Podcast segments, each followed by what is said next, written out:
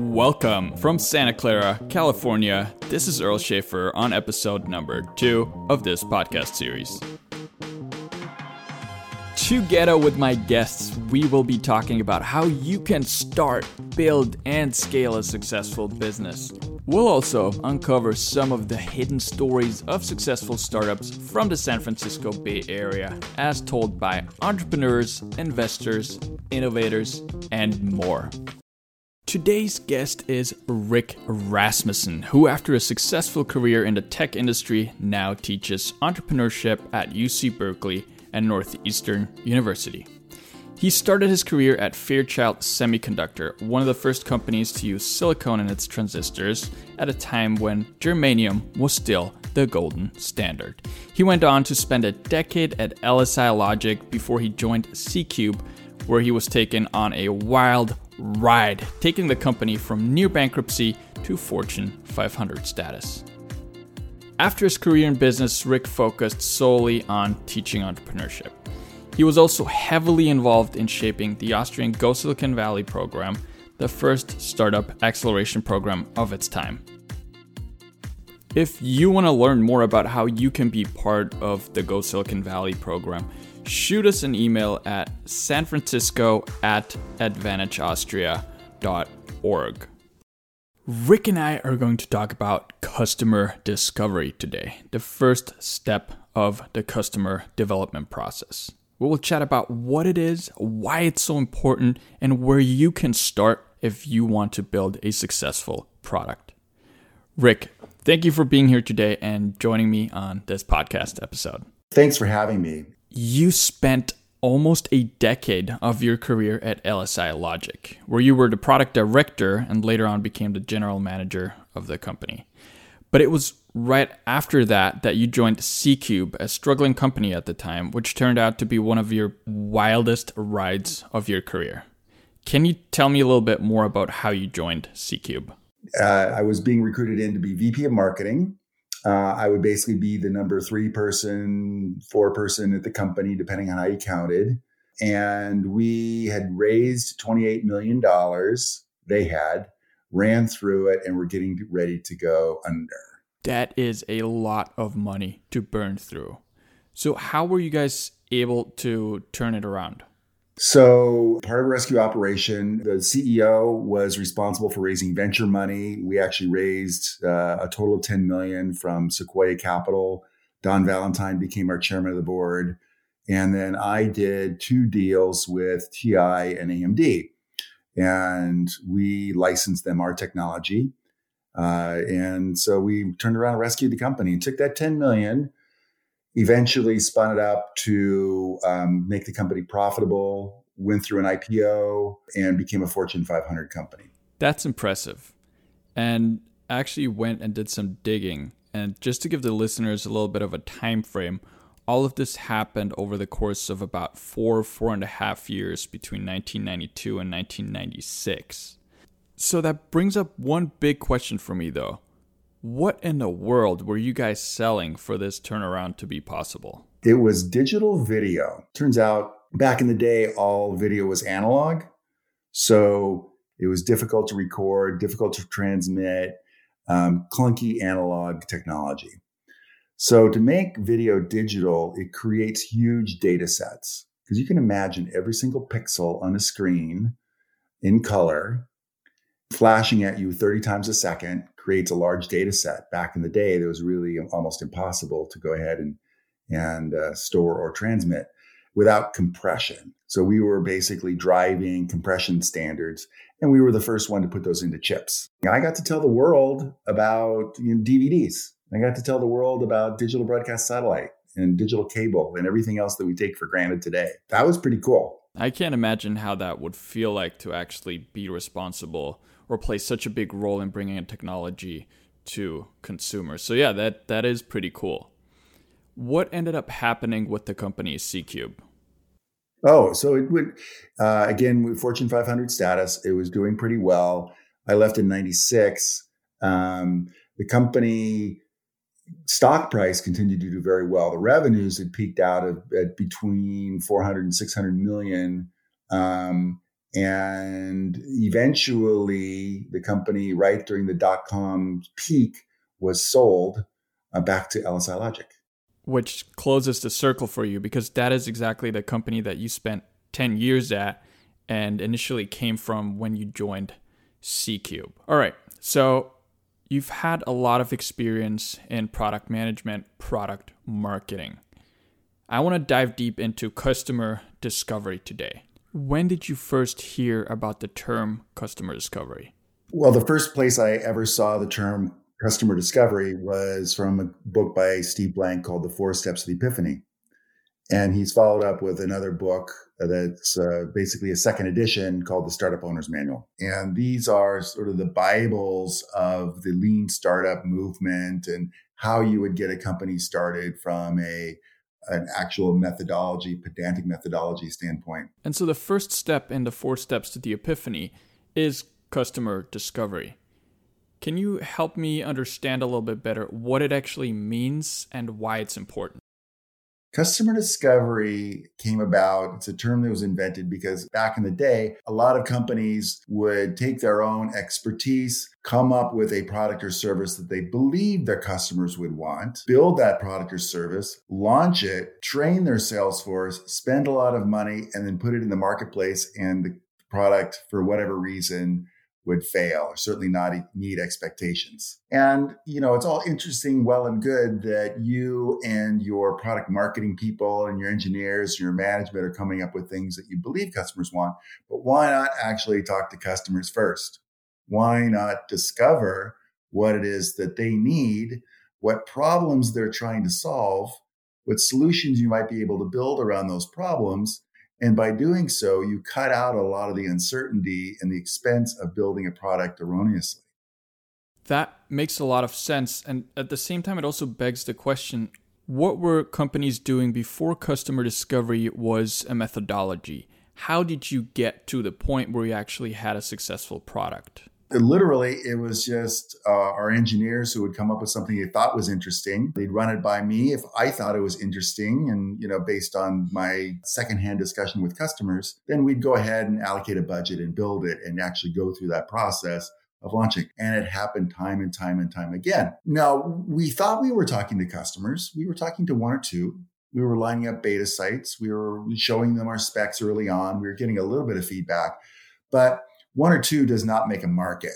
And so this whole idea of customer discovery was broadening the, the base to speak with more and more customers to the point where you got some sense of commonality so you can go off and build something that made sense for for a larger market rather than just your one or two favorites. You've built a lot of products that did make sense for the larger market though. How were you able to build those products with the process that you followed back then and what was your success rate? Back in the day, once our engineers uh, came up with a product and you know, I agreed to go ahead and authorize it, put together a product plan, send it to management, it would get approved.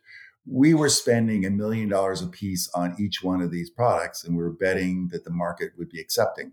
It turns out, you know, for each one of those bets, we were right about 50% of the time. And 50% of the time was an amazing result uh, in that day, it was really difficult to go ahead and find something that would catch. And so you would be willing to spend a few million dollars to go ahead and find something that would hit the marketplace and, and go running. Our success rate, again, was 50%. And so at that level, we considered to be outrageously successful. I was promoted multiple times and was able to run divisions uh, and spending a lot more money than just a million dollars at a time. That's unacceptable now it's unacceptable to be able to go ahead and spend a million dollars when you don't necessarily know what the chances of success are. And so that's the point of customer discovery. You want to be able to get in front of a customer to identify their problems, to talk to multiple customers across the board so that you can come up with a potentially optimal solution and to build that solution, put it again in front of customers so you can ask them whether that solution meets their needs and only then go off and build it. So this ability to do customer discovery allows you to iterate quickly, to make changes, to do pivots on what it is that you think your customers want. They'll give you that feedback. It's really increased the efficiency and reduce the costs of developing new products or services in the marketplace. Customer discovery isn't a one and done, though, right? It is something that you keep coming back to. It is iterative, so to say, every time you introduce a new product feature, right? These experiments, first off, they're run at each individual stage of the customer discovery process.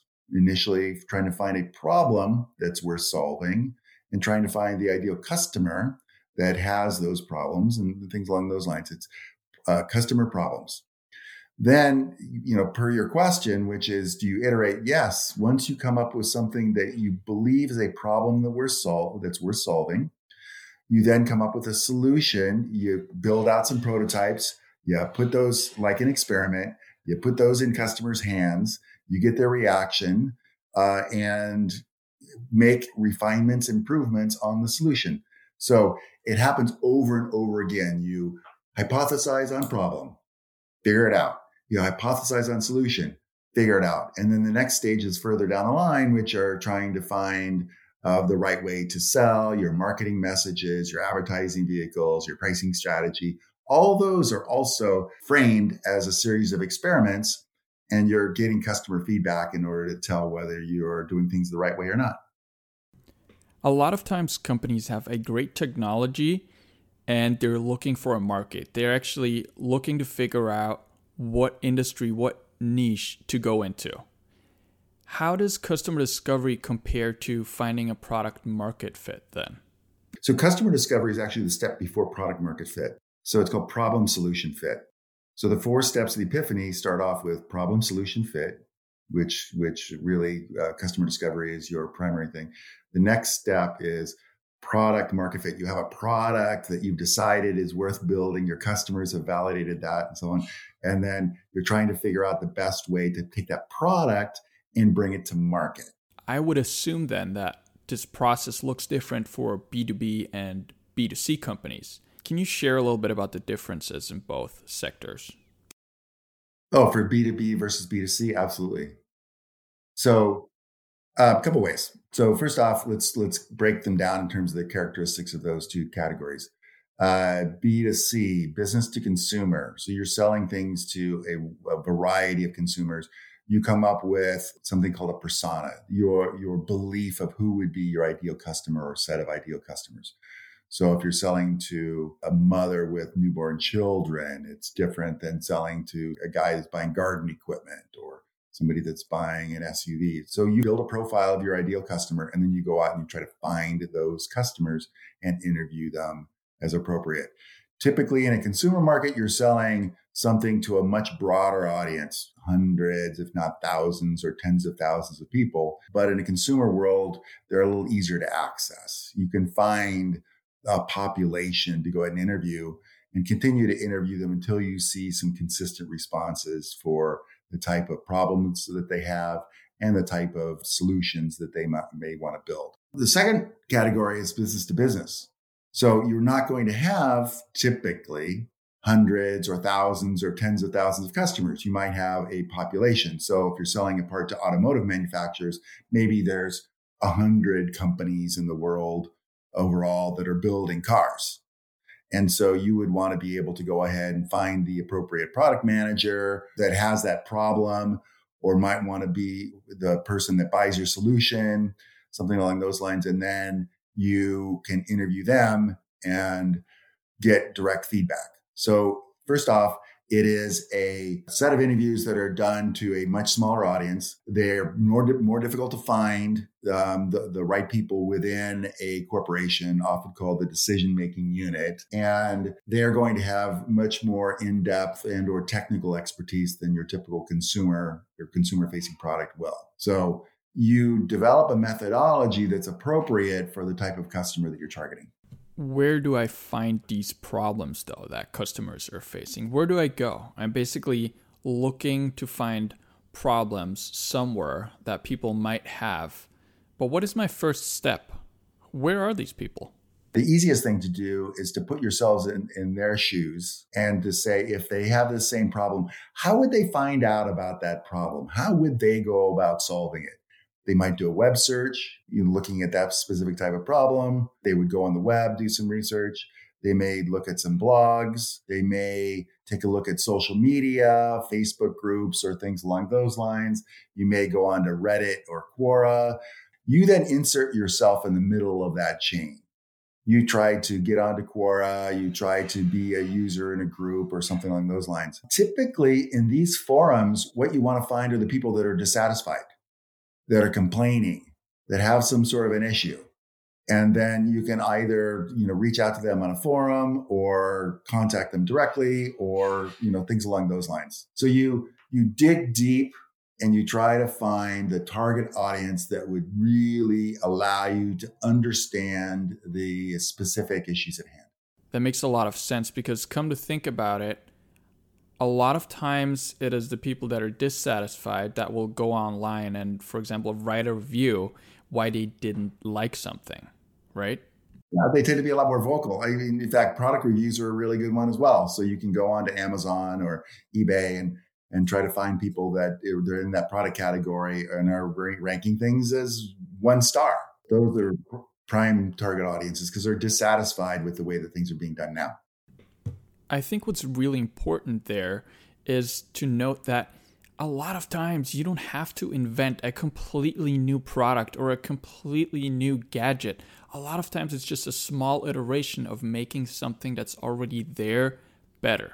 Exactly. So the initial company, your competitor, came up with a product or service that didn't meet the customer's needs. So they're lacking in some way, shape, or form. There's an unmet need, and you get to go ahead and fill that need and try to do so quickly so you can get in the market before anybody can catch up with you.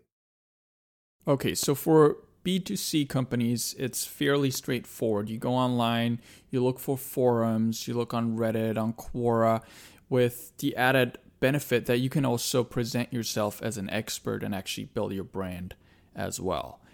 But B2B is different. How can you get in touch with them and why would they be inclined to actually talk to you? Yeah, again, it's a question of building trust. So if you're just somebody who uh, who shows up and starts hammering somebody with questions, they'll go, "Who is this person? Why are they talking to me? Should I trust them or not?" The the usual reaction is to be defensive.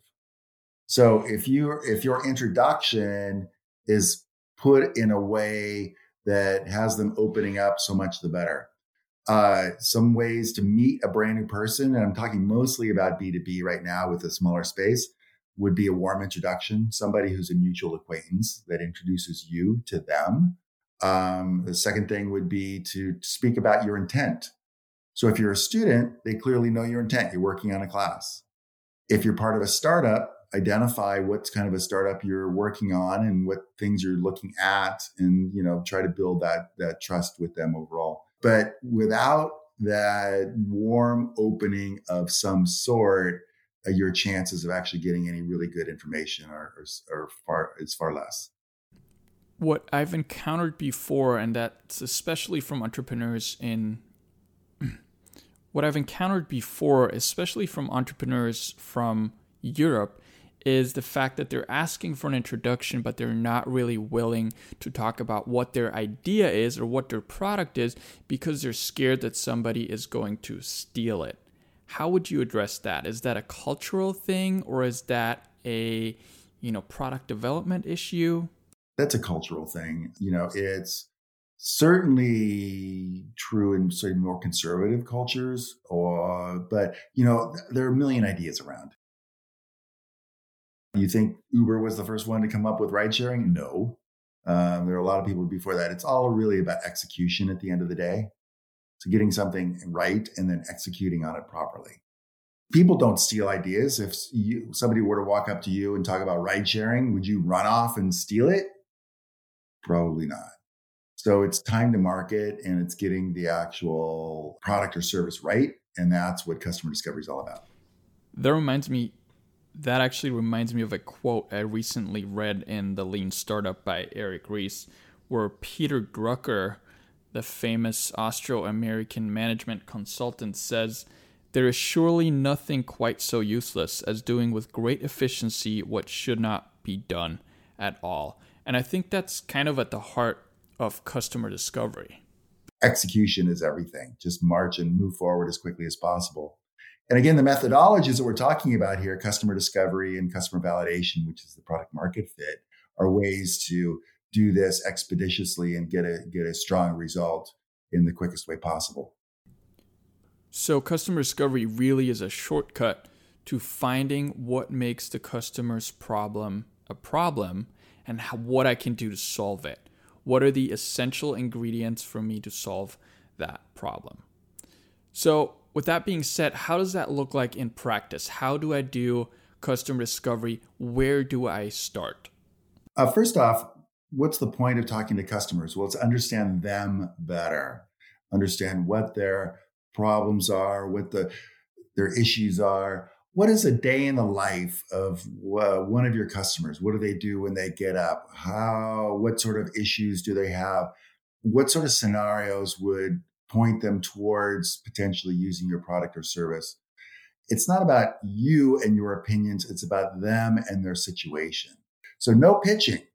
You ask questions to, to do that. Second is uh, everything is about the past and the present. So you ask about their current situation and what is happening, or what did they do today, day in the life, and, and how did they react to the situations that were put in front of them? Understanding what has been going on or currently is going on is really important. So you never ask future questions.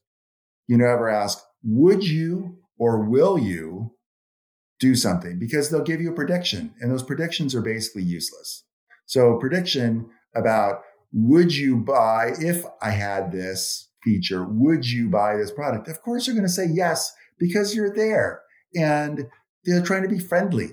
Or would you spend an extra dollar? Yes, they would because you're there. But eh, all these things in the future are something you'll deal with later when you have a possible solution, but you're trying to understand problems early on. So, those are kind of the ground rules of what to follow. How do the questions look like in real life then? Is there a script that I follow? Is there some questions that are better than others? When doing customer discovery, it's often best to have a script that you follow. And the script is intended to be an open ended series of questions that elicit response from the, the interviewee so that you'll find out exactly what the what problems they have around the subject matter, how they solve it today, and so on. So let me give you a quick idea of what a typical script might look like. First off, you would ask, tell me a story about the last time blank. Or tell me a story about when you had this situation around blank. Uh, so it leads them to recant the last time that they actually had that situation occur to them. Sorry to interrupt here, but I think it's really important to combine this with an actual example so the listeners can actually hear what the questions will look like for a certain product. So let's go with an application that helps people focus. What would the question look like? So our subject would be tell me a story about the last time that you had uh, lost your focus or tell me about the last time that your mind wandered or how how's your focus today or you know some sort of a leading question that allows them to open up and you just simply you try to state it as natural as you can to get some response. Second one was after they tell you a story what was the hardest thing about trying to focus?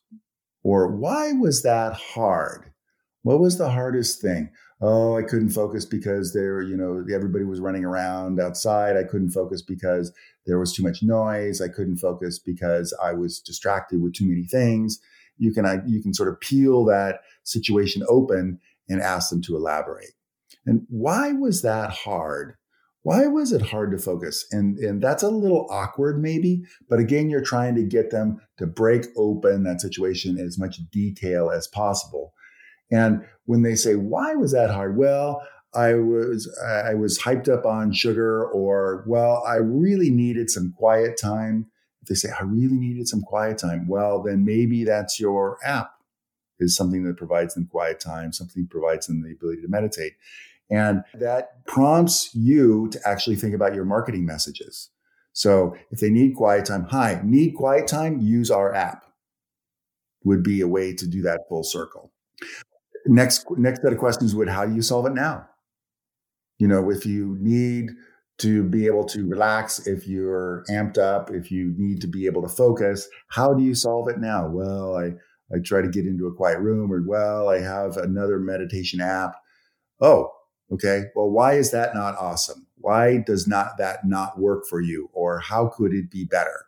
And you parse open the alternate solutions about how they solve it now and try to see if your proposed solution might be better. Notice you haven't talked about your proposed solution at all. You're trying to elicit their open ended situational feedback. So then once you cycle through this, tell me a story. Why was it the hardest? Why was that hard? How do you solve it now? Why wasn't it awesome? You get extra bonus points for eliciting emotions. So if they're happy or they're frustrated or they're angry or, you know, this exhibit some emotions about the situation, that's great. You're getting their raw emotion. You're, you're, you're getting right to the core of what their issues are and how you can potentially solve it. Um, you go through this script once. Tell me a story about why was it hardest. But if you can do that three times, tell me another story about the last time that you couldn't focus. Tell me a last time. Tell me a story about the last time you needed to focus and couldn't. Um, and then, if doing it three times, you'll get different answers each and every time. So at that point, it's like peeling an onion, and you're just going deeper and deeper on the problem. Yeah, because you know the first time they might give you a surface level answer, but having to think about it the second or a third time, you know, can really give you you know some deeper insights. And then all the way through, there's this thing called the five whys. Why was that hard? Why? Well, what was the hardest thing? Anytime you can ask why, why was that the case? Why did that not work for you? Ask why, why, why. And if you get through five whys during your interview cycle, you will get even more insight than you would otherwise. So those are some basic rules. And again, credit to Justin Wilcox, who actually came up with this basic script but it's something that I teach and, and my students follow all the time. Rick, I think our time for this podcast is up. Thank you so much for giving us an insight into customer discovery and being on the podcast with me. All right, Earl. Thanks so much for having me. And to all our listeners, go out and talk to your customers. They're invaluable sources of information, and you won't have a business without them. go get them. And that's a wrap for our second podcast episode. If you want to get in touch with Rick or myself, you can find us on LinkedIn, Rick Rasmussen, or Johannes Earl Schaefer. And if you want to learn more about the Go Silicon Valley initiative, where you can learn from the best in the Valley on how to scale and build your business and how to ultimately enter the US market, send me an email at sanfrancisco at advantageaustria.org. Thank you for listening, and until next time.